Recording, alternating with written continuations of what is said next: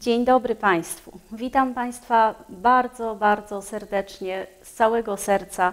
Tych, którzy znają rozmowy o człowieku i jakoś darzą ten projekt sympatią, i tych wszystkich, którzy może pierwszy raz słyszą o rozmowach o człowieku. Zawsze moją ideą było to, żeby spotykać mądrych, świetnych ludzi na żywo, żeby móc porozmawiać, dotknąć, podejść, być razem. Ale niestety przyszły takie czasy, przyszedł taki problem, z którym zmagamy się wszyscy. I tak pomyśleliśmy sobie z kolegami, że jednak nie można pozwolić, aby taki, myślę, piękny projekt jak te rozmowy o człowieku umarł na COVID-a i stał się kolejną ofiarą tej pandemii. W związku z tym pomyśleliśmy, aby spotkać się online i porozmawiać na różne tematy właśnie wokół zarazy. Jest mi ogromnie miło przedstawić mojego dzisiejszego gościa. Jest nim pan profesor Ryszard Gryglewski, kierownik Katedry Historii Medycyny Collegium Medicum Uniwersytetu Jagiellońskiego. Dzień dobry panie profesorze. Bardzo dziękuję, że pan zgodził się uczestniczyć. Duże wyróżnienie. Trudno nie odnieść się właśnie do historii.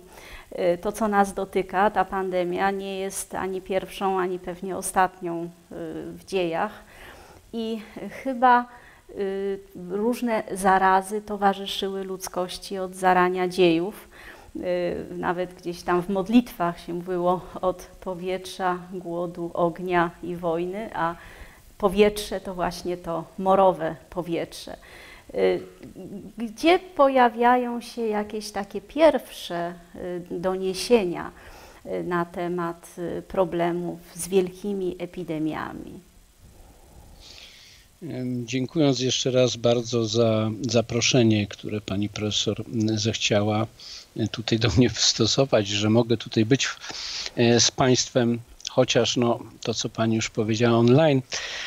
Wydaje mi się, że taką pierwszą dobrze udokumentowaną, historycznie dobrze udokumentowaną zarazą to jest tak zwana zaraza ateńska albo plaga ateńska. To miewa różne nazwy w historii, a rzecz dotyczy rzeczywiście no, kataklizmu, tak byśmy powiedzieli, który spustoszył Ateny i także dużą część Attyki w V wieku przed Chrystusem. Sprawa wiązała się bezpośrednio z wojnami peloponeskimi, czyli starciem dwóch ówczesnych potęg świata greckiego, świata antycznego nawet można powiedzieć, czyli tak zwanego Związku Morskiego, na którego czele stały Ateny, oraz Związku Peloponeskiego, na którego czele stała Sparta. Wojna zaczęła się w 431 roku przed Chrystusem i dokładnie rok później coś tragicznego zaczęło się dziać w samych Atenach. Nie wiemy dokładnie, co to było, jaki rodzaj to był zarazy. Niektórzy mówią, że był to tyfus, inni wskazują, że była to jakaś bardzo agresywna postać ospy. Jeszcze inni badacze sugerują, że być może mieliśmy tutaj do czynienia z jakąś kombinacją różnych tak naprawdę patogenów. No, fakt faktem, że Tukidydes, znakomity grecki historyk, który opisywał wojnę peloponeską, ba, był jej naocznym świadkiem, brał w niej udział, no daje nam rzeczywiście wstrząsający obraz tego, co się działo w samych Atenach i najbliższych okolicach. Przypuszcza się, podkreślam, to tylko są nasze przypuszczenia, że zaraza w sumie zabrała w granicach 1/3 ówczesnej ludności Aten i sąsiadujących z nią rejonów Attyki, a zrobiła to wszystko w przeciągu, no można powiedzieć, niecałych 4 lat. I zniszczyła kwitnące miasto. Tam podobno jedną z ofiar był Perykles, prawda? Tak. Perykles zmarł, Tukidydes zachorował, ale przeżył, przetrwał to. Udało mu się, ale no, opis objawów, no bo przecież cóż więcej mógł wtedy nam Tukidydes przekazać, no jest rzeczywiście zadziwiający. To są wysokie, bardzo stany gorączkowe, maligma, majaczenia, kłopoty ewidentnie z oddychaniem, z systemem oddechowym, kłopoty z systemem, czy z przewodem raczej może tak, z przewodem pokarmowym. No i bardzo duża śmiertelność. Prawdopodobnie przywlekli to do Aten kupcy, którzy przemieszczali się od Afryki, bo tam prawdopodobnie wybuchła, niektórzy wskazują na Etiopię i dotarła do Aten, no tak jak mówię, osłabiając bardzo siłę militarną Aten, co w konsekwencji zresztą doprowadziło do tego, że Ateny tak naprawdę przegrały konflikt ze Spartą, no i zeszły już z areny dziejów, przestały być wielkim mocarstwem. Czyli można powiedzieć, że tak trochę historia starożytnej Grecji, starożytnych Aten kończy się na tej straszliwej zarazie. My się zastanawiamy, jakie będą długoterminowe konsekwencje tej naszej pandemii. Rozumiem, że tutaj konsekwencje no właściwie zaważyły na całej historii. Tak. Tak. Potem zdaje się pojawia się na arenie dziejów już udokumentowana dżuma, która będzie towarzyszyć ludzkości no, przez wiele wieków. Gdzieś tam wyczytałam o tym, że są przekazy ze starożytnego Rzymu o tej dżumie Justyniana, jeszcze przed średniowieczną czarną śmiercią w Europie. No znowu sprawa bardzo zagadkowa, bardzo ciekawa, dlatego że pojawia się rzeczywiście w Konstantynopolu, czyli na terenie ówczesnego Bizancjum, Imperium Wschodnio-Rzymskiego, zaraza, plaga, którą się zwykło nazywać od imienia ówcześnie panującego cesarza zarazą, plagą Justyniana. I badania współczesne na podstawie zachowanych szczątków kostnych, nielicznych, ale jednak, na podstawie tego, co zdołano wyłowić z różnych relacji, no między innymi chociażby bardzo taka no, znamienna, bym powiedział, praca nawet temu poświęcona. Chodzi tutaj o Prokopjusza z Cezarei, taka no, duża historia w zasadzie Bizancjum, w której on bardzo dokładnie opisuje, co się działo w samym Konstantynopolu, co się działo w jego najbliższych okolicach. Ale czy to była dżuma? No, niektórzy dzisiaj współcześni badacze twierdzą, że jednak nie do końca. Chociaż niektóre wyniki badań DNA zdają się wskazywać, że rzeczywiście była tam Yersinia pestis, brała w tym udział. Czyli tak, no, byłaby to dżuma. Ale jak mówię, nie jest to sprawa do końca przesądzona. Z tego co wiem, teraz nawet dość niedawno pojawiły się takie hipotezy, sugestie, że mogła to być zaraza wąglika. Zresztą takie, że tak powiem, przypisywanie wąglikowi zniszczeń no, odnosiło się również do zarazy ateńskiej.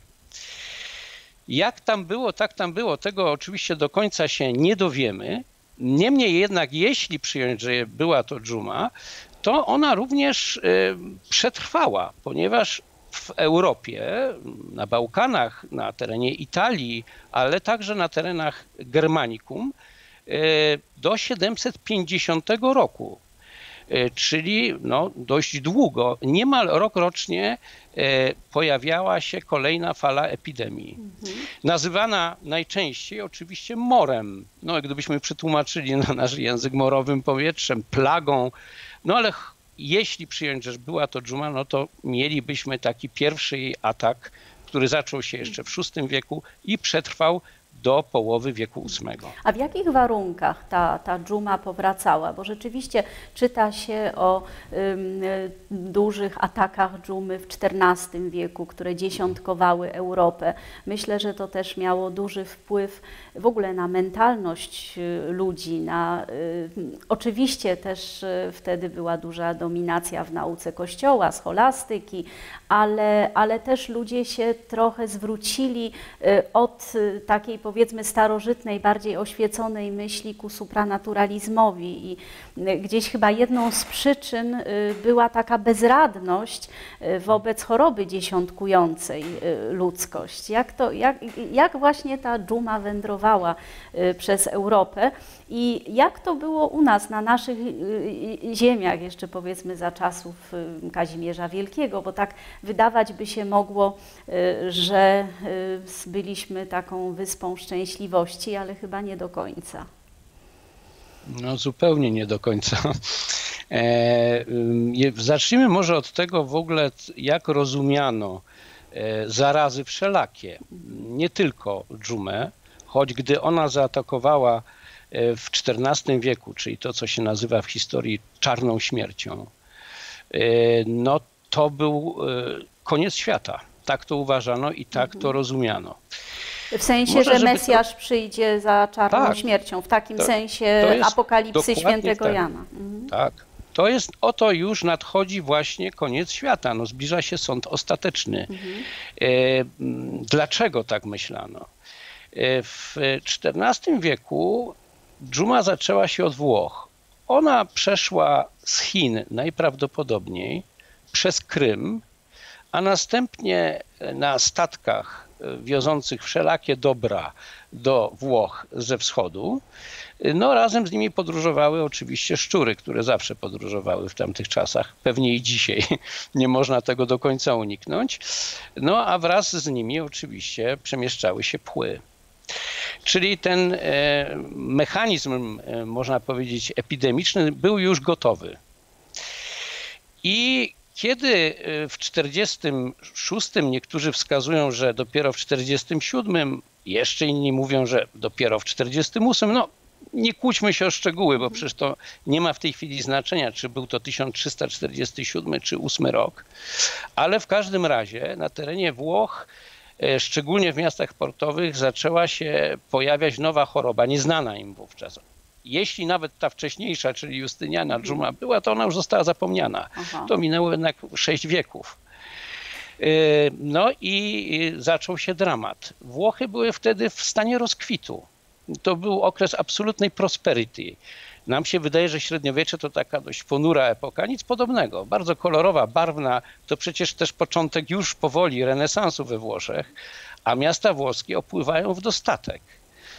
Ludzie są pewni sukcesu, tak byśmy powiedzieli. Żyją, no tak jak i trochę dzisiaj to miało miejsce, w poczuciu absolutnego bezpieczeństwa. No jasne, są różnego rodzaju choroby, one pojawiają się, no jest chociażby trąd. No, ale no, większość społeczeństwa żyje w dobrostanie, tak byśmy to określili. I nagle przychodzi coś, co jest dla nich zupełnie niezrozumiałe i co zabija błyskawicznie. Do dzisiejszego dnia zresztą to jest duży znak zapytania, czy była to znowu tylko dżuma.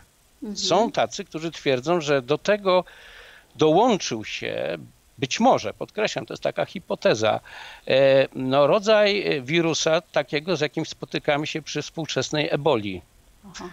Bo niektóre opisy bardzo pasują do gorączki krwotocznej. Zabija błyskawicznie. Mamy takie relacje z południowej, na przykład już Anglii, kiedy tam dotarło, bo to się oczywiście z tych Włoch rozprzestrzeniło przecież na całą Europę, że powiedzmy względnie zdrowe populacje w miejscowościach, no tak jak wtedy uznawano, że są zdrowe, potrafiły zniknąć z powierzchni ziemi w ciągu dosłownie paru dni. Potrafiło wyludnić niektóre rejony Anglii, jak na przykład Kent, były milami można było jechać, nie spotkawszy żywej duszy, no tylko same trupy, więc proszę sobie wyobrazić, jaka to była trauma.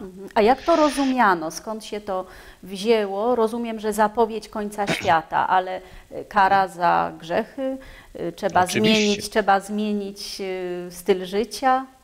Czy w ogóle jakkolwiek walczono z tą epidemią?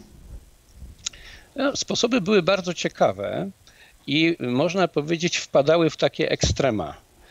Z jednej strony słyszymy o ludziach, którzy decydują się na absolutną ascezę.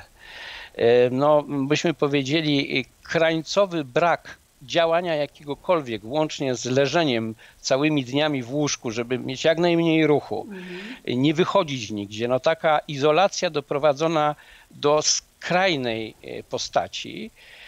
z postem oczywiście, tak żeby nie było żadnych pokus cielesnych, dodatkowych, i modlitwą. Ale również znajdujemy takich, którzy decydują się urządzać wielkie wystawne bale. Proszę sobie wyobrazić tą sytuację, tu dookoła umierają ludzie leżą. Prawie, tak, że. Dosłownie tak. Z girlandami, ze śpiewem, z hukiem. No, wierzono, że coś, co jest kolorowe, jasne i intensywnie pachnące, ta wiedza szła jeszcze prawdopodobnie z czasów prehistorycznych, odstrasza złe. Mhm. Proszę zwrócić uwagę, że dzieci małe do dzisiejszego dnia ubieramy w bardzo jaskrawe najczęściej, jasne w każdym razie, kolorowe stroje, prawda? To jest taki, no, pozostałość po tym takim myśleniu właśnie, że jeżeli się będzie coś bardzo jasno, kolorowo, wesoło okazywać, to wtedy złe nie będzie miało dostępu. Więc postawy były różne. Czasami pewnie i popadano z jednej skrajności w drugą, czyli raz przez pewien czas prowadziło się ascetyczny tryb życia, ale za chwilę urządzano huczną jakąś taką koronę, jak to pani profesor słusznie powiedziała, korona party. Ale rozumiem, że to tak w mentalności, powiedzmy w duchowości ludzi, jak próbowali się do tego ustawić jeszcze pewnie w stosunku do, powiedzmy, rozważań egzystencjalnych. Natomiast czy próbowano coś robić epidemiologicznie? Bo zdaje się w innym rejonie świata, a mianowicie na wschodzie, Ibn Sina, czyli Avicenna, też walczył z zarazą i stosował całkiem nowoczesne metody. A przecież wtedy te miasta były bardzo przeludnione, nie było kanalizacji, nie było jakichś środków higienicznych. Czy jak to było właśnie z tym radzeniem sobie epidemiologicznym? I tutaj od razu zadam drugie pytanie, bo pan profesor wspomniał o trądzie. Oczywiście zupełnie inna dynamika choroby, choroba na wiele, wiele lat, a nie zabijająca natychmiast, i też oczywiście zupełnie inna zakaźność, jednak znacznie mniejsza. Tym niemniej przecież wiedziano, że trędowatych należy izolować. Trędowaci gdzieś tam byli wysyłani byle dalej, chodzili z tymi kołatkami, żeby ostrzegać, że się zbliżają. Czy gdzieś tutaj per analogiam nie było pomysłów, żeby też właśnie robić jakieś kwarantanny, izolacje? W pewnych momentach na pewno tak, ale o ile to, na co pani zwróciła uwagę, pani profesor, że no, trąd rozwija się o wiele wolniej, to nie jest, ta dynamika zakaźności jest nieporównywalna z dżumą. W związku z tym tutaj wydaje się, że nie było czasu na to. Po prostu nie zdążono stworzyć odpowiednich warunków izolacyjnych. Izolatoria to istniały oczywiście, leprozoria. W Europie średniowiecznej zakładano je dość powszechnie, a w późniejszych epokach, czyli mam na myśli renesansie, baroku, było nawet swoistego rodzaju prewencja posunięta do tego, że nawet jeśli nie było przypadków trądu w danym mieście czy w danym rejonie, to i tak budowano leprozorium na wszelki wypadek. Natomiast tutaj jedyną w zasadzie drogą, jaką widziano dla zabezpieczenia się przed dżumą, to bardzo ładnie to opisał w takim krótkim poradniku wydanym w 1508 roku Maciej z Miechowa. Contrasawam pestem regimen akurantissimum, no, czyli jak się, krótko mówiąc, zabezpieczyć przeciwko bardzo groźnej dżumie, która wtedy zbliżała się do Krakowa. To był początek XVI wieku. W Polsce, na ziemiach polskich, dżuma najprawdopodobniej po raz pierwszy pojawiła się w 1351 roku. A zatem w chwili, kiedy ona już przygasała, to była ta wielka epidemia rzeczywiście czarnej śmierci. I ona nas nie to, że w ogóle nie dotknęła, ale no, nie ma porównania z tym, co się działo właśnie we Włoszech, we Francji, w Anglii. A dlaczego? Czym się różniły warunki życia w Polsce od tamtych rejonów? Prawdopodobnie, krótko mówiąc, dżuma roznosiła się wraz z handlem, wraz z ludźmi i towarami. No i Krótko mówiąc, ta ekspansja no, szła przez kolejne kraje. Jeśli szła przez kolejne kraje, no to powoli, tak przypuszczamy, zjadliwość Yersinia pestis w tym no, słabła. Na to mogły mieć wpływ oczywiście jej zmiany w klimacie, pogody, czy był głód w danym rejonie, czy nie był wcześniej. No, nie jesteśmy w stanie jednoznacznie oczywiście powiedzieć, dlaczego tak się stało, ale faktem jest, że ta czarna śmierć dotknęła Polskę w niewielkim stopniu. Natomiast kolejne epidemie pojawiają się za rządów Kazimierza Wielkiego, czyli w latach 60.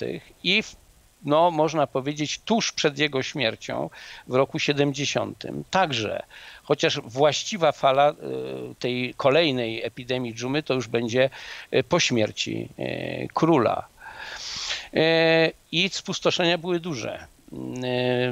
Trzeba pamiętać, że niektóre rejony Polski, szczególnie te właśnie położone na Śląsku czy w północnej części Gdańsku, no tam gdzie handel właśnie międzynarodowy się przecinał, były duże. Liczy się, że nawet do 50% ludności mogło umrzeć. Aha. To była naprawdę duża strata. Natomiast potem ta dżuma no, przychodziła w różnych falach, w różnych etapach aż do końca XVIII wieku przez Europę. My dzisiaj o tym zupełnie zapomnieliśmy, ale ona była stale obecna. No, już nie w tak strasznym stopniu jak ta czarna śmierć, tu cały czas się do niej odwołuje, ale była.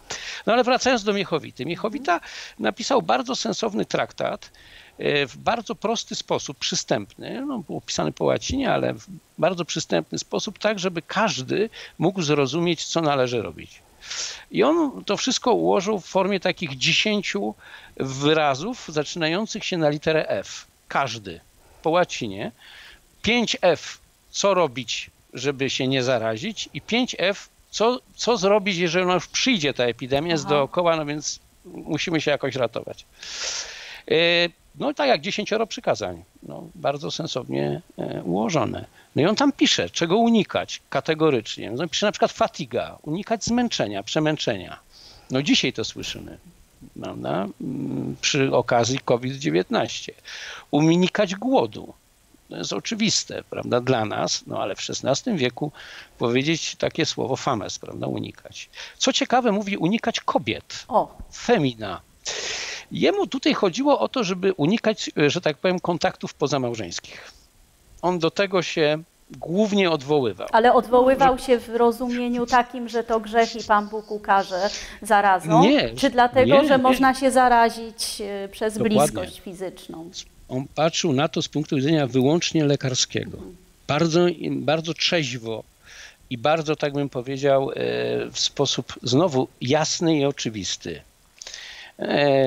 Pisze, co należy robić, prawda? Jeżeli już ta dżuma jest, pojawiła się w naszej okolicy, co możemy teraz uczynić? No, niektóre nie są najlepsze, jak flebotomia, czyli puszczanie krwi, no, ale to wtedy była no, jedna z podstawowych metod w terapii w ogóle, na wszystko. Także wybaczmy to Miechowicie. Ale bardzo ładnie pisze, że należy pobudzać ciało do takiej aktywności, czyli ćwiczenia fizyczne dzisiaj byśmy powiedzieli. Frikaton, no, tym tak to nazywa. I najlepsze, co pisze, fuga. Jak możesz, to uciekaj. Po prostu uciekaj z tego miejsca, jak najdalej, gdzie cię oczy poniosą. Czyli izoluj się na swój sposób, prawda? Czyli rozumiem, że możni mogli wyjeżdżać do jakichś swoich posiadłości z dala. Oczywiście. A tak, żeby troszkę jeszcze rozwinąć krakowski wątek, zdaje się, że jest jakaś, nie wiem, legenda dotycząca uchronienia Krakowa przez Matkę Boską i stąd ten pomnik u wylotu ulicy Jagiellońskiej Matki Boskiej z tymi złamanymi włóczniami, czyli symbol właśnie zwycięstwa nad zarazą, prawda? Jak to było z tą krakowską historią? No, bardzo ona jest ładna, dlatego że ona tak naprawdę nie zaczyna się od pomnika, ale zaczyna się od istniejącego zresztą, nie tak dawno restaurowanego, dość dokładnie i kompletnie obrazu Matki Bożej Łaskawej, który znajduje się na fasadzie zewnętrznej Bazyliki Mariackiej. I ten obraz był fundowany wtedy kiedy w Krakowie szalała właśnie kolejna fala epidemii dżumy, to jest okres wojny północnej, no, wielkiego zamieszania, przemarszu wojsk, ruchów ludności po całej Rzeczpospolitej, więc idealny dla zarazy, dla dżumy. To są lata mniej więcej, kiedy ta zaraza tutaj dotyka Kraków 707 do 710, ale najgorszy był 708 i 709 rok. I tutaj radca miejski Michał Bem ufundował ten obraz i no, ludność zaczęła wznosić modły do Matki Bożej Łaskawej z prośbą o to, by uratowała miasto przed zarazą. I tak też się stało, powiem, w 1710 roku. Zaraza całkowicie odeszła. I stąd narodził się ów kult Matki Bożej Łaskawej w związku z epidemiami. Natomiast pomnik powstał na nieistniejącym już dzisiaj cmentarzu. On się znajdował koło Bazyliki Mariackiej. To jest jeszcze wiek XVIII. Cały czas jesteśmy jeszcze w tym stuleciu. I tutaj został ufundowany przez matkę, która chciała upamiętnić swojego syna. Pani się nazywała Marianna Sokołowska. Jej syn był konfederatem barskim i został przez Rosjan pojmany, a następnie rozstrzelany. I chcąc upamiętnić syna, wystawiła mu pomnik na ówczesnym cmentarzu przy kościele Mariackim.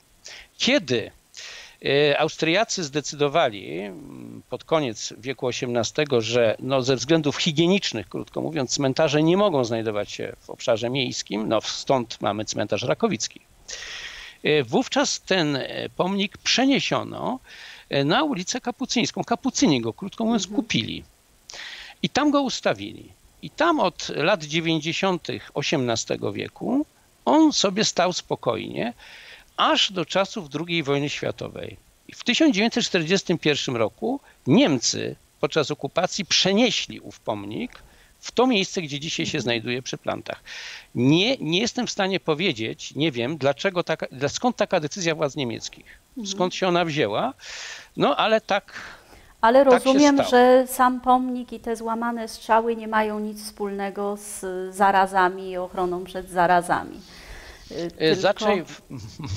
Mają i nie mają, dlatego że Matka Boża Łaskawa jest zawsze kojarzona od tego momentu, od początku wieku XVIII z ochroną przed wszelkim nieszczęściem, ale szczególnie tak zwanym morowym powietrzem, czyli zarazą.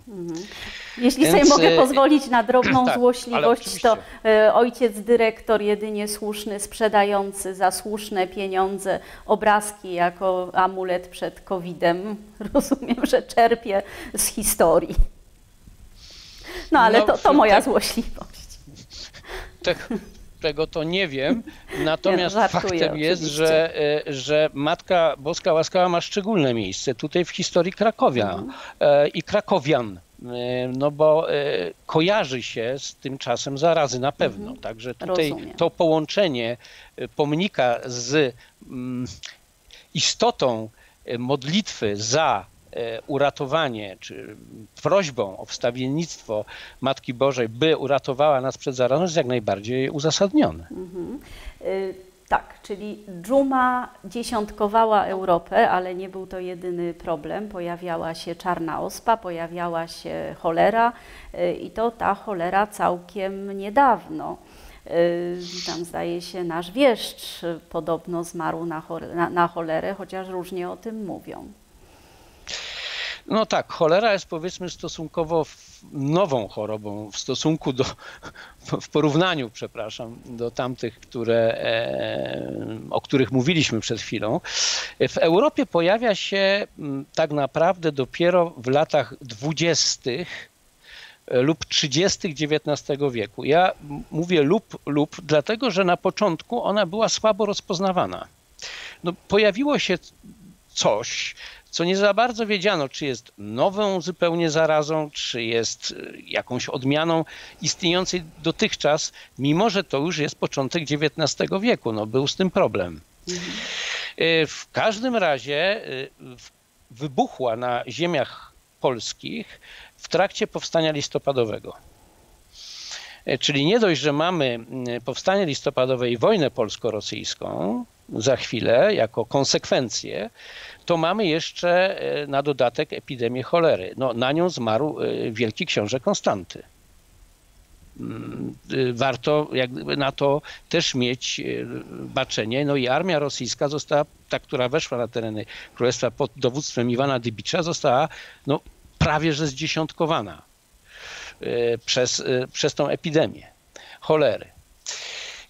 Ona się będzie potem przewijać przez Europę i świat, bo to przecież ona będzie miała charakter pandemii no, wielokrotnie, aż do XX wieku. Ostatnia taka wielka pandemia no, wybuchnie i będzie trwać w zasadzie w czasie I wojny światowej i jeszcze po niej. Aha. Także warto o tym pamiętać. I zdaje się, ogniska cholery jeszcze gdzieś tam wciąż się pojawiają w różnych biednych krajach. Tak.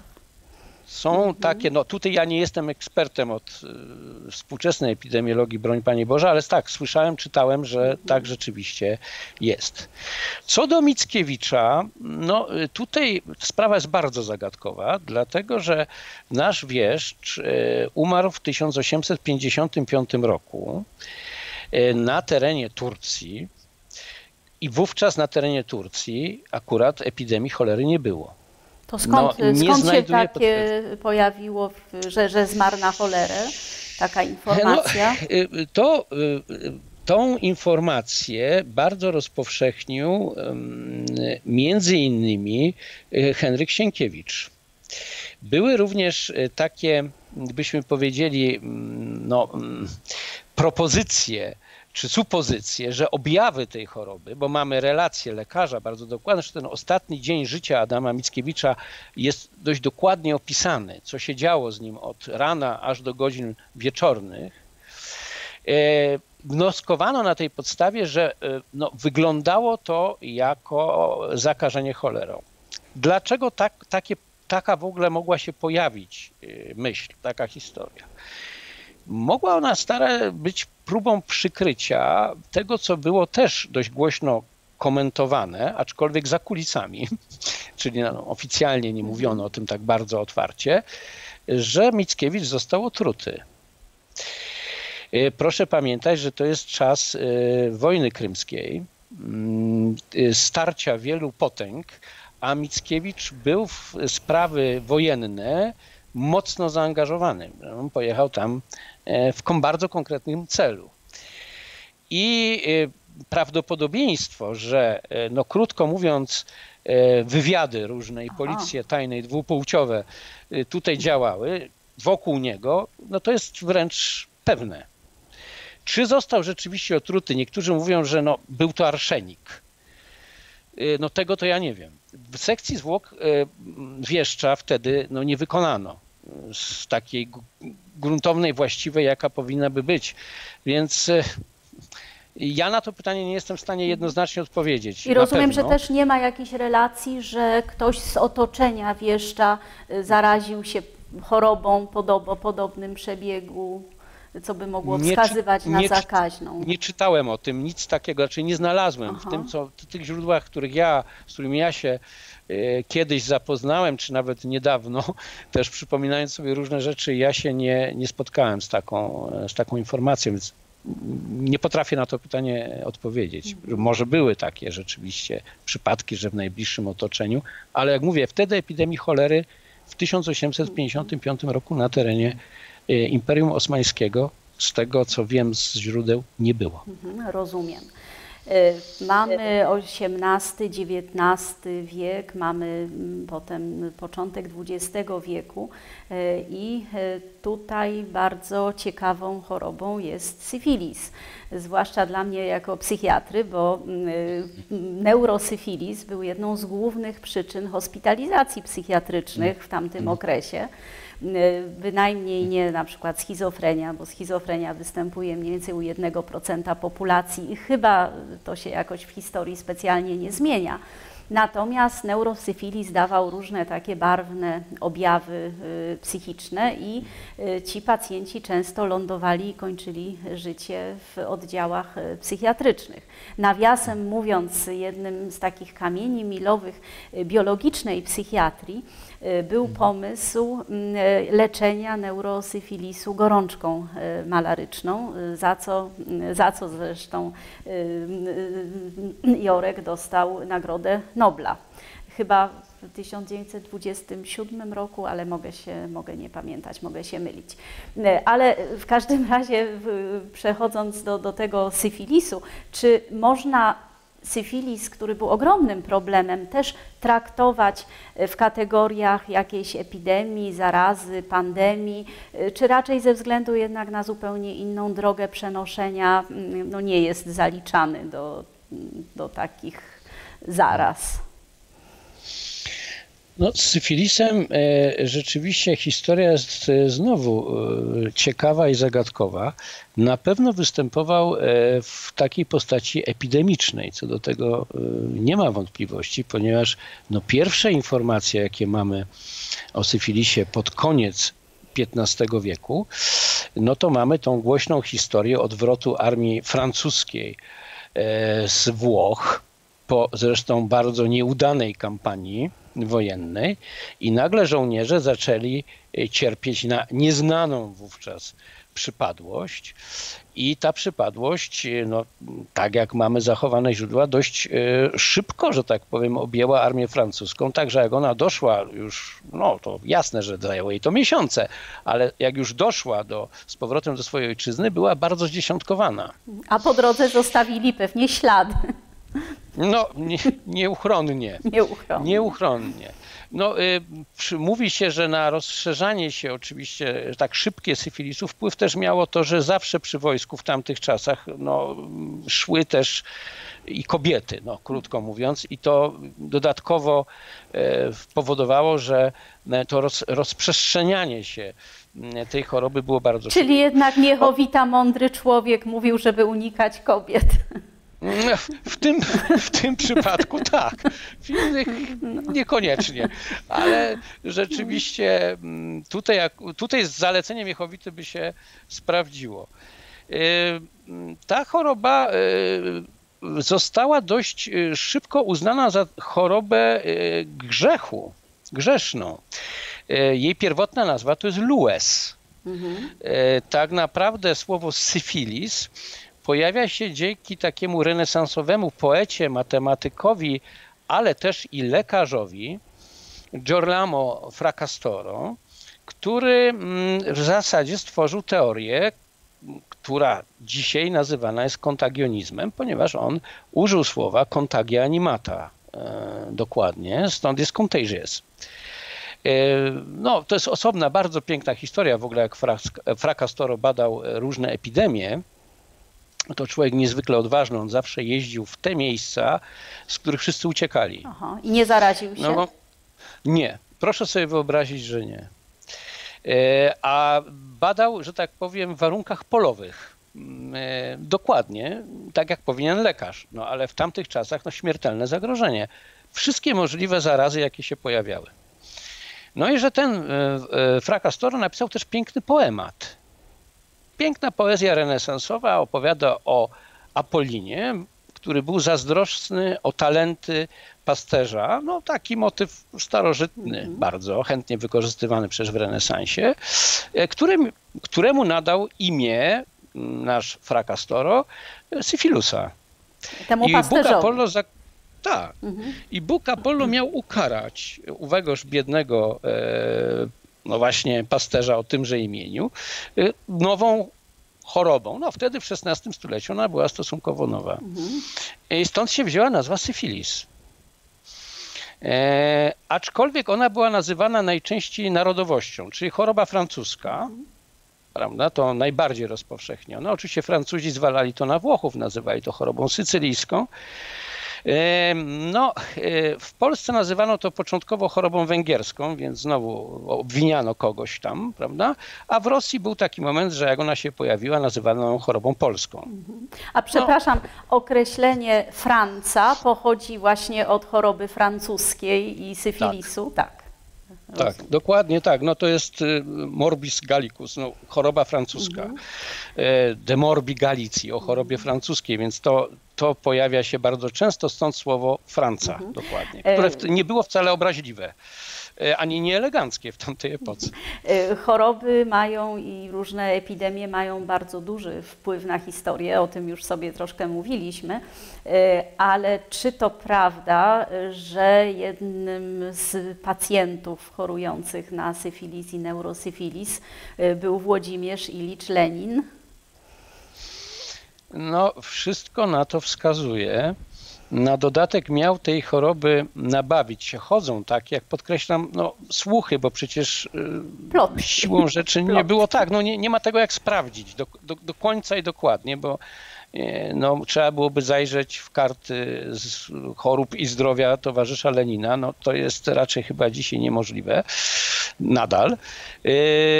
Miał się nią nabawić tutaj w Krakowie. O. Niektórzy twierdzą, że nawet dokładnie gdzieś tu koło Placu Biskupiego, gdzie tam podobno to się działo. Inni mówią, że jeszcze zaraził się nią, kiedy był w Szwajcarii.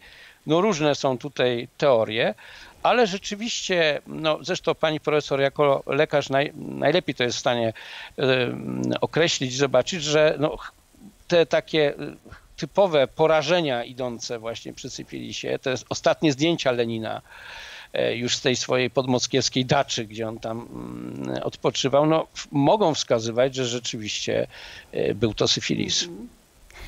Zbliżamy się już do czasów bliższych nam i do XX wieku. Teraz przy okazji koronawirusa przywoływana jest bardzo często grypa hiszpanka, która no, też zdziesiątkowała ludność i bynajmniej nie pochodziła z Hiszpanii, tylko zdaje się to żołnierze amerykańscy ją przywlekli, prawda? Jak to było z tą Hiszpanką i z tymi dwoma falami? Tak jest w istocie, jak pani profesor mówi. Ona została nazwana Hiszpanką z tej prostej przyczyny, że po raz pierwszy informacje w prasie, byśmy powiedzieli w mediach o niej, pojawiły się w Hiszpanii. Dlaczego akurat tam? Hiszpania była jednym z nielicznych krajów europejskich jednak, jak się popatrzy na mapę, które nie brały udziału w I wojnie światowej. Były krajem neutralnym. W związku z tym nie obowiązywały tamtejszej prasy żadne restrykcje, no takie typowe jak są w czasie wojny. Cenzura, krótko mówiąc. A ta obowiązywała i w Anglii i w Niemczech, we Francji, no czyli w krajach biorących udział w wojnie i obowiązywała do 1917 roku również w Stanach Zjednoczonych, które przystąpiły do I wojny światowej. Dziś wiemy i to, co pani profesor powiedziała, że pierwsze przypadki, one są notowane w styczniu, lutym 1918 roku, są w Stanach Zjednoczonych. Stamtąd na pokładach okrętów, które przewoziły żołnierzy amerykańskich tutaj do Europy, przywędrowała i no, pierwsze takie duże ogniska, to jest też charakterystyczne, są właśnie w miastach albo portowych, tam gdzie przeładowano wyładowywano towary i żołnierzy, którzy szli potem na front, albo w miastach i miejscach, gdzie koncentrowano wojska. No, jasne i logiczne, dlaczego tu się najlepiej mogło to rozwijać. Ale pierwsze informacje doniosła o tym, że jest jakaś nowa, dziwna choroba, prasa hiszpańska. Stąd zaczęto ją nazywać Hiszpanką, bo ludzie no, mylnie przypuszczali, że pierwsze przypadki zachorowań miały miejsce w Hiszpanii, no, skoro oni o tym piszą.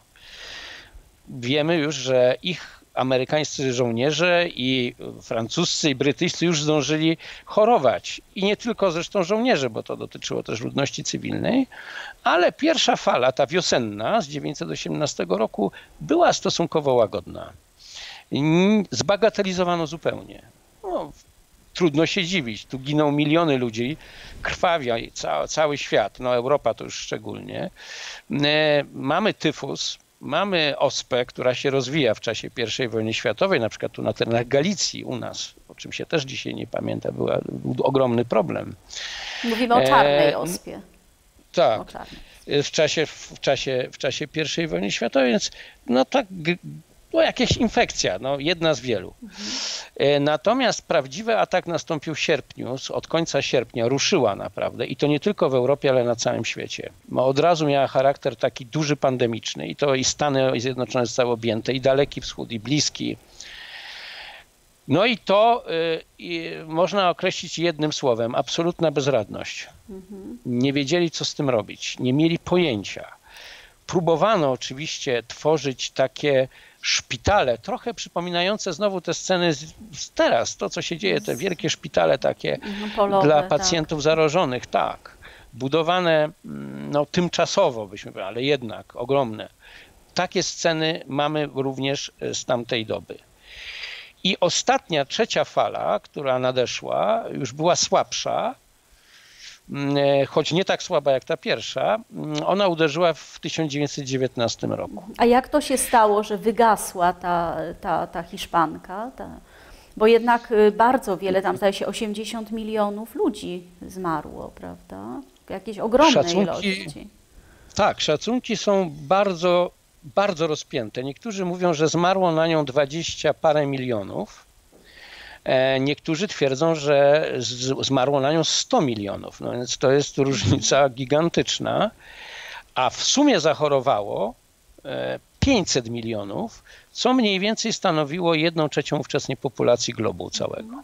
A ta wielka śmiertelność wynikała z tego, że wirus był aż tak zjadliwy, czy wynikała z tego, że jednak czasy były turbulentne i jednak wojna, bieda, głód, przemieszczanie się ludzi wraz, powiedzmy, z frontem, a jeszcze jest teoria, że próby leczenia, że podawano jakieś ogromne dawki aspiryny, jak właściwie jeden z niewielu leków wtedy dostępnych i tak naprawdę ta aspiryna uczyniła więcej szkód niż korzyści.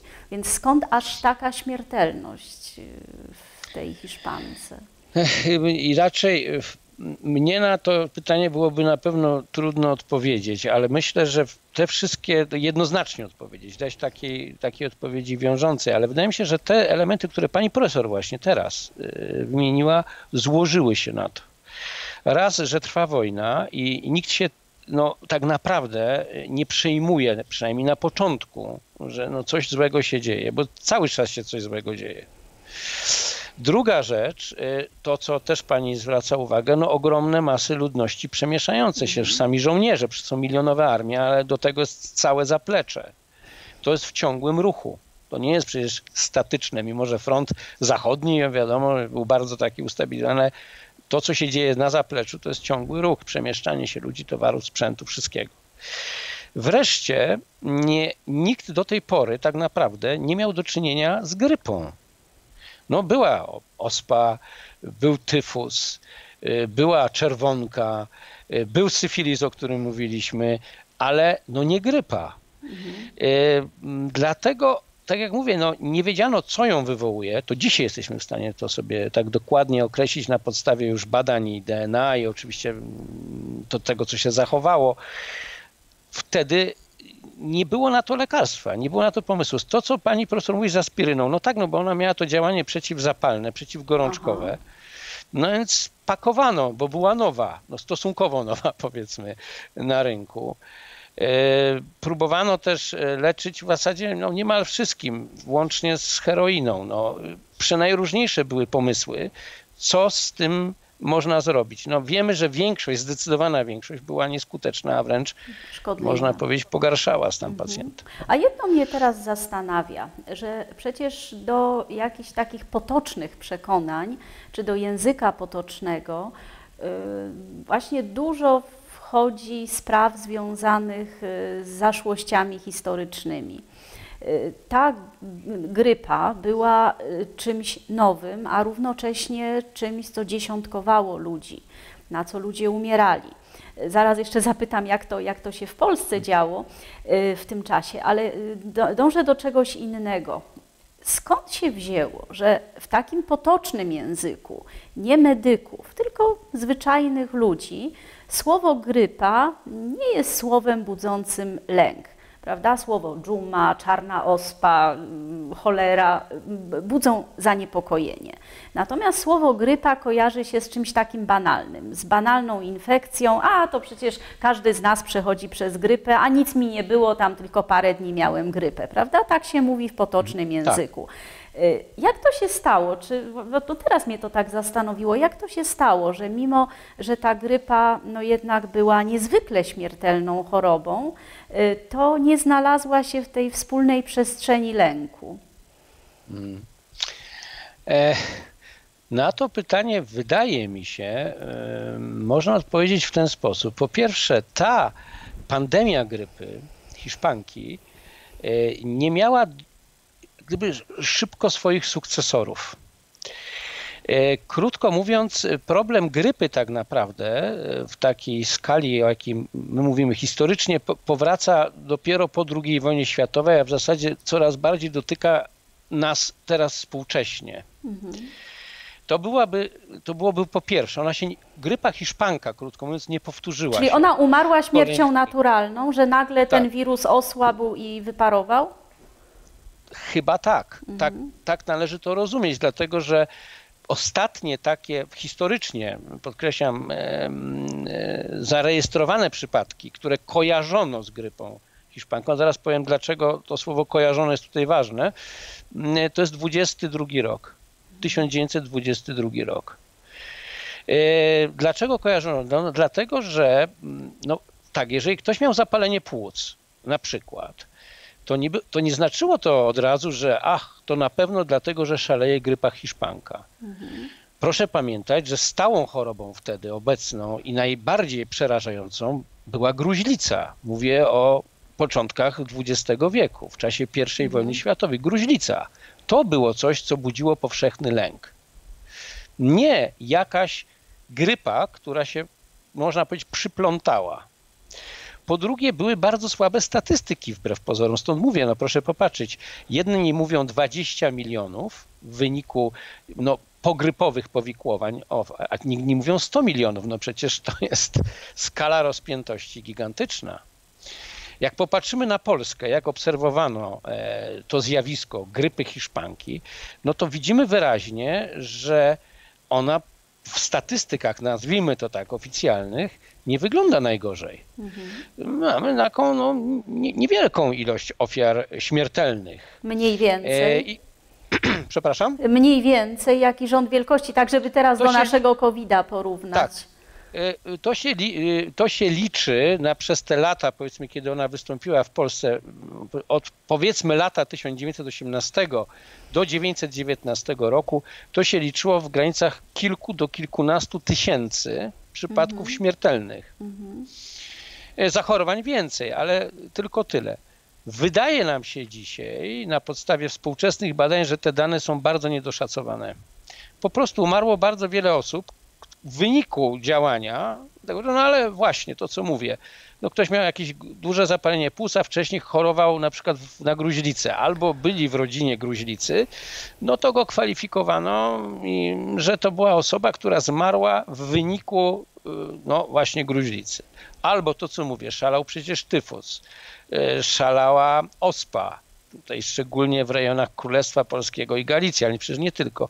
To też w jakiś sposób wkładano na karp innych schorzeń zakaźnych.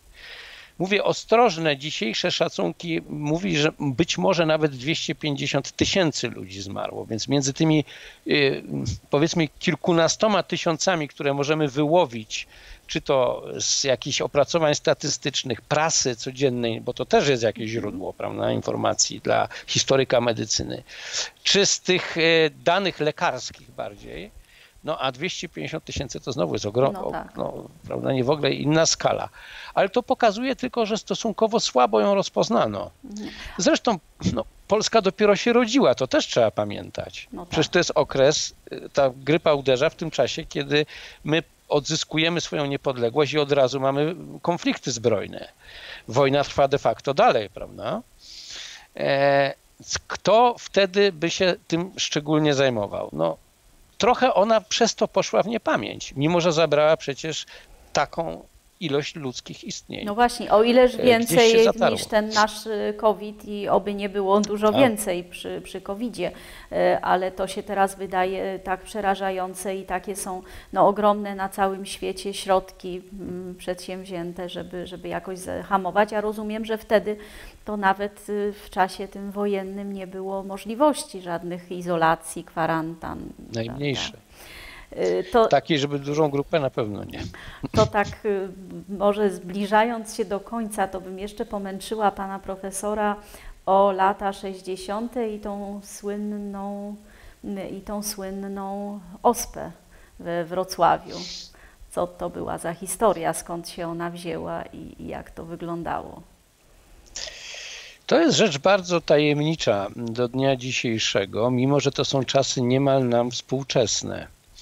Ale powód tutaj nie jest taki, że medycyna nie potrafiłaby sobie tego dobrze opisać, że lekarze ówcześni nie potrafili sporządzić no, właściwego obrazu tej epidemii. Problem leżał po stronie politycznej.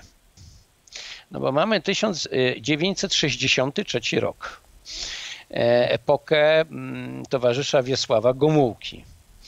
No jakże w kraju socjalistycznym, kraju, który zwycięża i przezwycięża wszelkie możliwe sytuacje i w którym nie, no, w zasadzie nic naprawdę takiego tragicznego zdarzyć się nie może, jak może nagle się pojawić epidemia i to jeszcze takiej choroby strasznej, prawda, jaką jest no, ospa prawdziwa.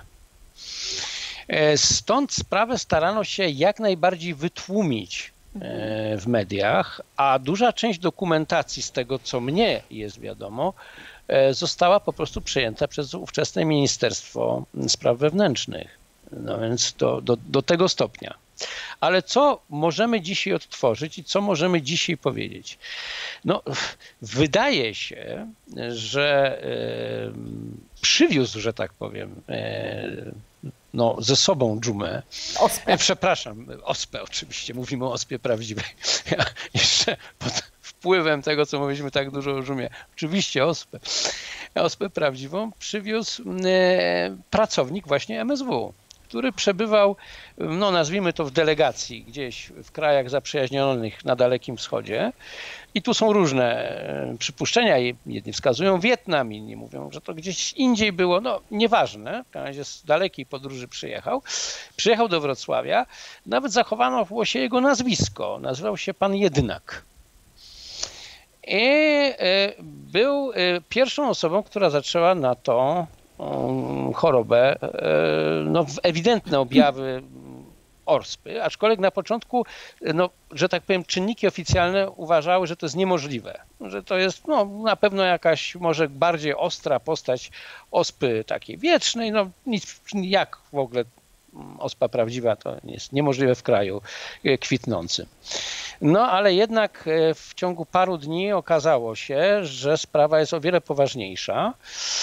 I miasto najpierw poddano całkowitej izolacji, stworzono kordon bezpieczeństwa. Są takie jeszcze zdjęcia, prawda, zakaz wjazdu i wyjazdu.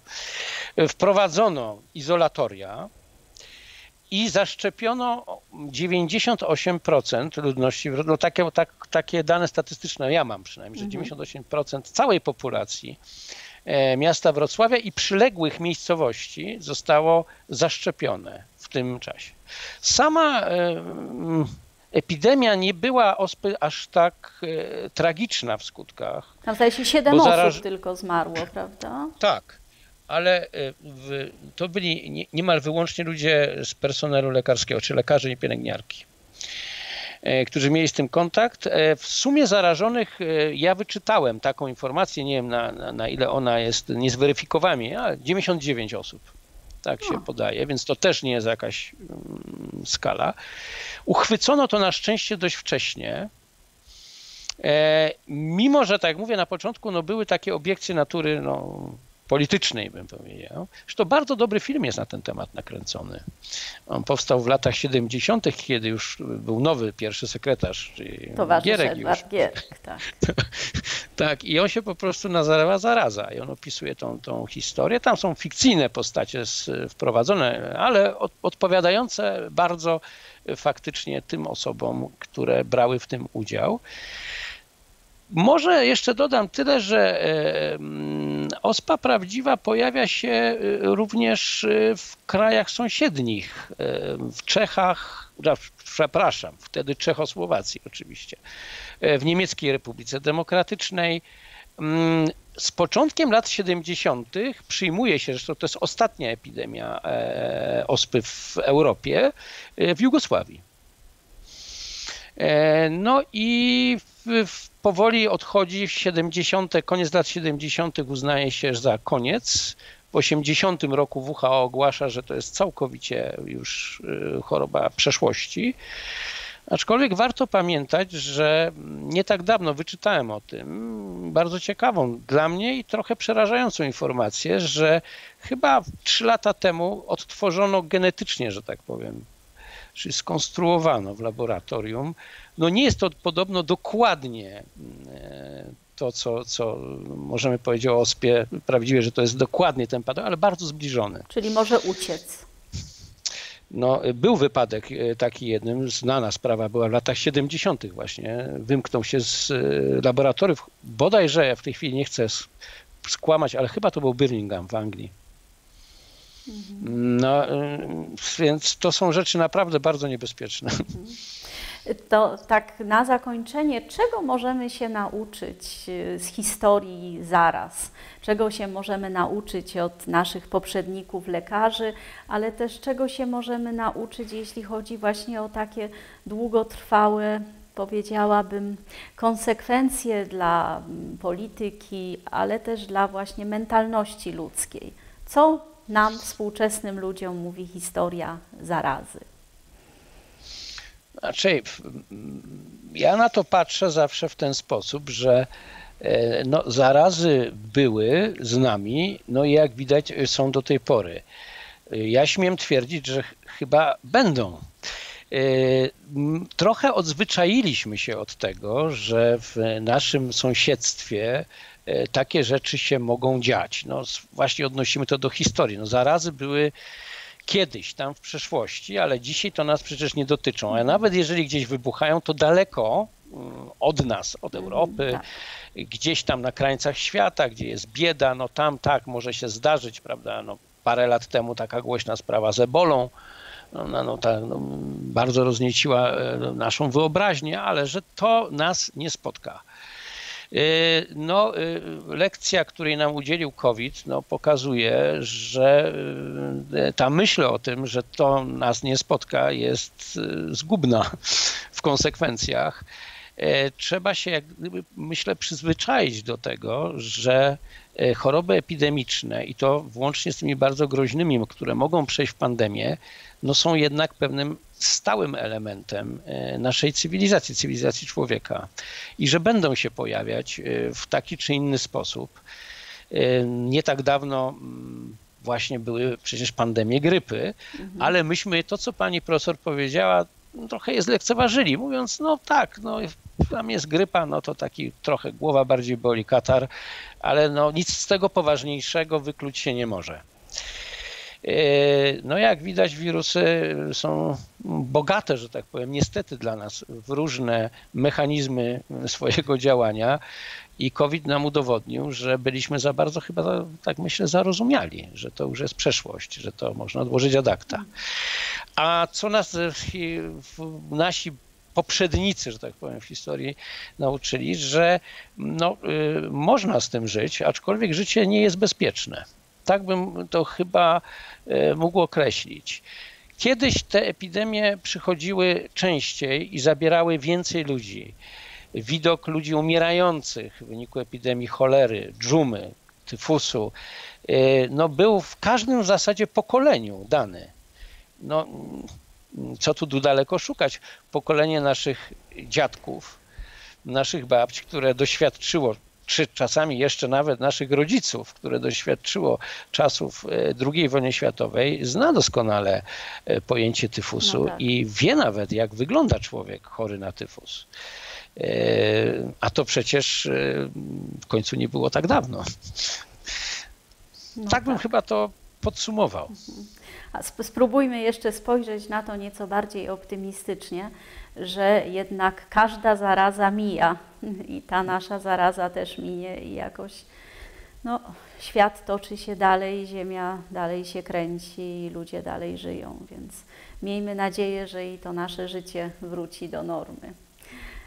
Na pewno, tak, to ja jestem o tym głęboko przekonany, tak jak wracało chociażby po czarnej śmierci, po tak straszliwych stratach, no tak, trzeba było żyć dalej i wszystko się odbudowywało, więc i tym razem się odbuduje, też jestem tego zdania. Bardzo serdecznie, panie profesorze, dziękuję. Ja dziękuję, bardzo dziękuję.